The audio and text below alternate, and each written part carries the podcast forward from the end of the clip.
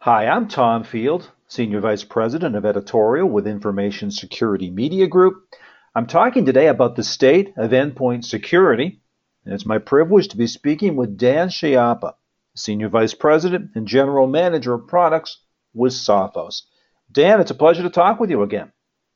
It's great to see you again, too, Tom. Now, Dan, you've just released the results of a new State of Endpoint Security Today study. Can you share with me some of the highlights of that research? Yeah, it's, it's a really fascinating piece of research, and to some degree, you look at the stats and you just uh, get wowed by them. And, and the highlights are, are, are this simple companies are still getting hit by ransomware. It is still a very, very big issue. And when you start to dig into the details of how they get hit and why they got hit, what you start to learn is they don't really fully understand all the different approaches that hackers take to, to have successful ransomware attacks. So, for example, 54% of all the organizations we polled were hit by ransomware, and a vast majority were hit by ransomware twice. And so that's a pretty big number, and it's a, it's a pretty telling stat. And, and furthermore, when you, you dig in a little bit deeper, a lot of these ransomware attacks that we've seen, the most notable ones, for example, with WannaCry NotPetya, the entry points were exploits. So 54% of those organizations feel that they're, they're really open to an attack uh, by way of exploit. And so they don't have the proper exploit protections in place. And that's really makes a lot of sense when you hear the next stat, which is that 69% of organizations don't really understand anti-exploit technology and what the, the risks are. They don't understand the difference between a, a malware attack and an exploit attack. And that's one of the ways that lead them into this. And, and when we, we talk further about that, um, 77% of them were actually using traditional endpoint companies fully up to date. Um, and they were still uh, hacked and had successful ransomware attacks uh, launched against them because primarily those are through exploits and they didn't have the proper protection. Dan, let's focus for a moment on ransomware. What are some of the myths and realities that you've uncovered? So I think the, the myth is that people are protected with some of the off-the-shelf technology they've been using for the past many years, regardless of how up to date it may be. What, what's happening is these ransomware attacks are very sophisticated. They're leveraging exploits. Many of them are coming from these ransomware services. And what happens with entrepreneurial hackers is they have to have effective technology and uh, you know perpetrating an attack, or the people aren't going to pay those subscription fees to get access to that technology. So you're getting a lot of polymorphic, very you know high entropy, exploit-based ransomware attacks, and some of those traditional technologies just don't protect against them yet. Some of these companies sit back and think that they're in pretty good shape and, and have the right protective measures. Dan, more specifically, what did you learn about the endpoint security controls that many organizations are employing now? Well, I think they're not as effective as they hope. Uh, when you have 54% of the people being attacked by ransomware and, and a, a big chunk of that being attacked twice, they just don't have the effective technology. And part of it is the lack of understanding of things like exploits and how to protect against exploits.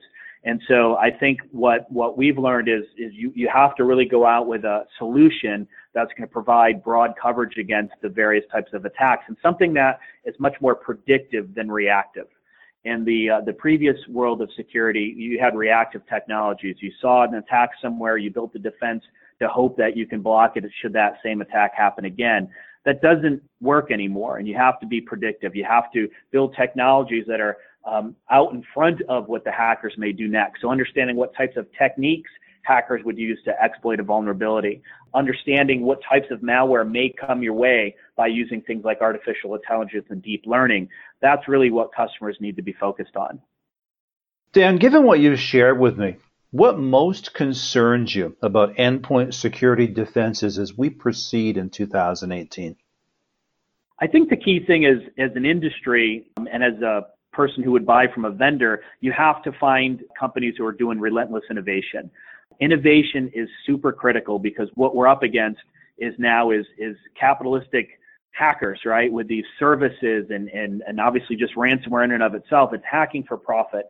And that changes the game completely. Um, when you're doing hacking for profit, you know, you're only going to make profit if you're effective. And so whether I'm offering a service to other hackers or I'm the hacker itself, if I have something that's not effective, then I'm not going to make money. And so as a result, they're doing lots and lots of innovation. And uh, they're taking that innovation and putting it in the hands of lots and lots of hackers. So as an industry, we have to be on this relentless innovation mode where we just have to keep moving forward and moving forward. And we have to do it in a way that's building technologies that focus on predictive measures and not reactive. Now, what concerns do you have about organizations' understanding of anti ransomware, anti exploit, and deep learning technology? Yeah, I think the biggest fear I have is that people don't understand best how to test and ensure that what they're using and what they're buying matches the marketing. And it's a very, very difficult thing. When you look at, you know, every endpoint vendor out there is going to talk about how they, they're super effective against ransomware and all these advanced attacks. But the proof has to be in the pudding. You have to be able to prove it in the real world. And that's a very difficult thing for a lot of vendors to do. So we, we recommend several things. One is look at the public test. I think that's a very good way to gauge the effectiveness of products. And, and we won't see all the vendors in the community in those public tests, but I think it's still a good, a good measuring stick to do that. There's also ways to test these things yourself in a safe environment. So um, pretty shortly, we'll be publishing a cookbook where we actually walk you through the various steps of how to do this testing in your own uh, environment in a safe way. And then in the worst case, reach out to some of the testing organizations who will do a private test for you. If you have some specific needs or you want to test some very specific things that are maybe unique to your environment, they're more than happy, obviously, for a fee, but they're more than happy to go out and do these tests for you. So, so for me, it's really go out and make sure that what you're seeing on the marketing side is married to what goes in the real world. Dan, you're introducing a new version of Sophos Intercept X. How will the new features help organizations to get a better handle on exploits and ransomware and at the same time improve endpoint protection overall? Yeah, so we focused primarily on the predictive. So we wanted to cover in, in three key areas. One is protection specifically against ransomware. So we look at the behaviors of malicious code that is executing a ransomware attack would do. Um, and we, we try and predict what types of behaviors they would uh, provide and jump in front of it. So for example, when the WannaCry outbreak happened, we blocked all the ransomware attacks for any customers using Intercept X.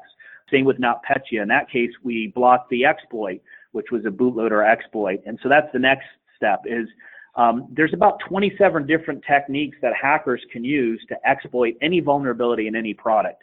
There's things like heap sprays and stack pivots and code caves and, and what we saw with WannaCry with the asynchronous procedure call exploit, Mimikatz with credential theft. And so what we do is we build protections against those techniques. So we don't scan malware. We don't ever have to see a, piece of code or, or an exploit uh, ever before. We just know that those are the different types of techniques that hackers use to exploit a vulnerability. And then the last piece is the introduction of deep learning neural networking. So this is a form of machine learning that's really the most advanced form out there in the cybersecurity space, where we're actually using a collection of, of independent neurons that, uh, you know, frankly operate a lot like the human brain. And so that makes it much, much smarter. It gives it a, a much of larger opportunity to train uh, with large data sets, which is really important with any machine learning to be able to train data sets. And so that gives us the opportunity now when we see malicious portable executable files to be predictive and not have to have ever seen that file or even that family of attacks before. And we can kind of build a model now that will work out for, for things that uh, frankly haven't even been written yet. And so that's what we're focused on is this predictive nature across ransomware, exploit protection, and deep learning. Dan, great insight. Thank you so much for sharing the highlights of this research and the information about Sophos Intercept X. Thank you very much, Tom. It's a pleasure to talk to you. We've been talking about the state of endpoint security, and I've been speaking with Dan Schiappa, Senior Vice President and General Manager of Products with Sophos. For Information Security Media Group, I'm Tom Field. Thank you very much.